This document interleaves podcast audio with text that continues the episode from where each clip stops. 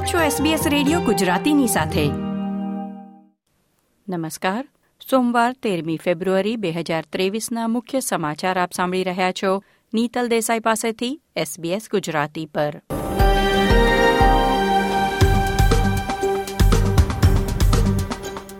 આજના મુખ્ય સમાચાર.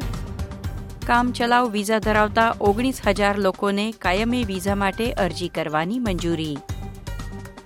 વિપક્ષ નેતા પીટર ડટને નેશનલ એપોલોજીનો બહિષ્કાર કરવા બદલ માફી માંગી. ક્વીન્સલેન્ડમાં પચાસ બુશફાયરને પગલે કટોકટીની ચેતવણી.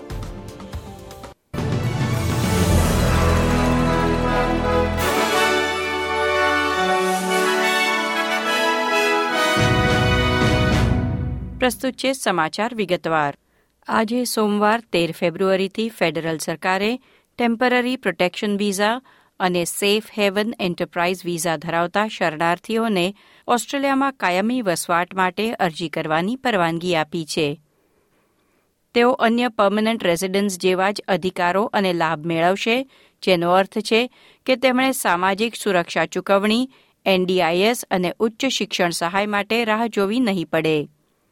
પીઆરના ચાર વર્ષ બાદ તેઓ નાગરિકતા માટેની આવશ્યકતાઓ પૂરી કરે તો સિટીઝનશીપ માટેની અરજી પણ કરી શકશે. સાથે જ પરિવારના સભ્યોને સ્પોન્સર કરવાની છૂટ પણ તેમને મળશે.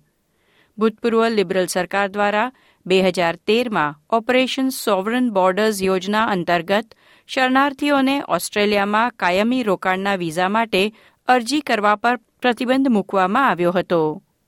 કાયમી વિઝા વિના શરણાર્થીઓ ઘર ખરીદવા, નવો વ્યવસાય સ્થાપવા માટેની લોન અને ઉચ્ચ શિક્ષણ મેળવી શકતા ન હતા, એટલે દાયકાઓ સુધી અચોક્કસ અને અણધાર્યા ભવિષ્યની ચિંતા સાથે જીવતા હતા. છેલ્લી ચૂંટણી પ્રચાર દરમિયાન લેબર પક્ષે આ શરત નાબૂદ કરવાનું વચન આપ્યું હતું અને માનવ અધિકાર જૂથો દ્વારા તેને ક્રૂર તરીકે વર્ણવવામાં આવી હતી.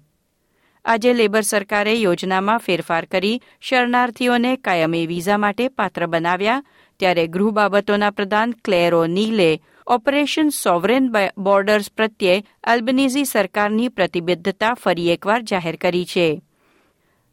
કહ્યું કે ઓસ્ટ્રેલિયા આવી ગયેલા શરણાર્થીઓ પર કાયમી વિઝા માટે અરજી કરવાનો પ્રતિબંધ ઉઠાવવામાં આવી રહ્યો છે, પરંતુ આજે પણ દરિયાઈ માર્ગે ગેરકાયદે ઘૂસણખોરી કરતી હોડીઓને અટકાવી પાછી ફેરવવાની નીતિ અમલમાં છે અને રહેશે. વર્ષ બે હજાર આઠમાં તત્કાલીન વડાપ્રધાન કેવિન રડે ઓસ્ટ્રેલિયાના આદિવાસીઓની કેન્દ્રીય સંસદમાં માફી માંગી. તેના પંદર વર્ષ પછી વિપક્ષ નેતા પીટર ડટને માફીનામાનો બહિષ્કાર કરવા બદલ માફી માંગી છે. તેમણે કહ્યું કે તેમની અને અનેક લિબરલ સભ્યોથી ભૂલ થઈ હતી.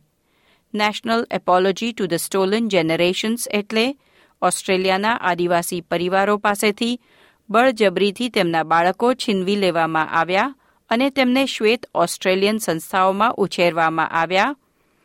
ભૂતકાળની સરકારની આ ક્રૂર નીતિઓને કારણે સ્વદેશી લોકોએ અનુભવેલા અત્યાચાર અને આઘાત બદલ સરકારે બે હજાર આઠમાં માફી માંગી હતી. ત્યારબાદ ફેડરલ સરકારે સ્વીકાર્યું છે કે સ્વદેશી ઓસ્ટ્રેલિયનો અને બહોળા સમાજના લોકો વચ્ચેના ભેદભાવને દૂર કરવાના પ્રયાસોમાં પણ પ્રચંડ નિષ્ફળતા જોવા મળી છે. નેશનલ એપોલોજીની પંદરમી વર્ષગાંઠ નિમિત્તે સરકારે તેની ક્લોઝિંગ ધ ગેપ યોજના કેવી રીતે અમલમાં મૂકવામાં આવશે તેની રૂપરેખા જાહેર કરી છે. ક્વીન્સલેન્ડમાં પચાસ જેટલા બુશફાયર સળગી રહ્યા છે. તેને પગલે રાજ્યમાં કટોકટીની ચેતવણીઓ જાહેર કરવામાં આવી છે. માયલ પાર્ક અને મોન્ટ્રોઝમાં લાગેલી આગ સૌથી વધુ ચિંતાનો વિષય છે. લગભગ પચાસ લોકોને ફાયર ઝોનમાંથી બહાર કાઢવામાં આવ્યા હતા. બ્રિસ્બેનના ઉત્તર પશ્ચિમમાં તારા નજીક ગઈકાલે બુશફાયરમાં સત્તર મકાનો નાશ પામ્યા છે. આગમાં વીજળીના તાર જમીન પર પડ્યા હોવાથી રહેવાસીઓ હજુ પણ નુકસાનનું નિરીક્ષણ કરવા તેમના ઘરે પાછા ફરી શક્યા નથી. તારા નજીકની આગ પર કાબૂ મેળવવા છ વોટર બોમ્બિંગ એરક્રાફ્ટ અને ત્રીસ અગ્નિશામકો તહેનાત કરવામાં આવ્યા છે. બ્રિસ્બેનમાં રવિવારનો દિવસ છેલ્લા બે વર્ષમાં ફેબ્રુઆરી મહિનામાં સૌથી વધુ ગરમી નોંધાઈ છે. બ્રિસ્બેનમાં પાંત્રીસ પોઈન્ટ સાત ડિગ્રી તાપમાન હતું જ્યારે એમ્બરલીમાં ઓગણચાળીસ ડિગ્રી અને ગેટનમાં ચાળીસ પોઈન્ટ આઠ ડિગ્રી સેલ્સિયસ તાપમાન નોંધાયું હતું.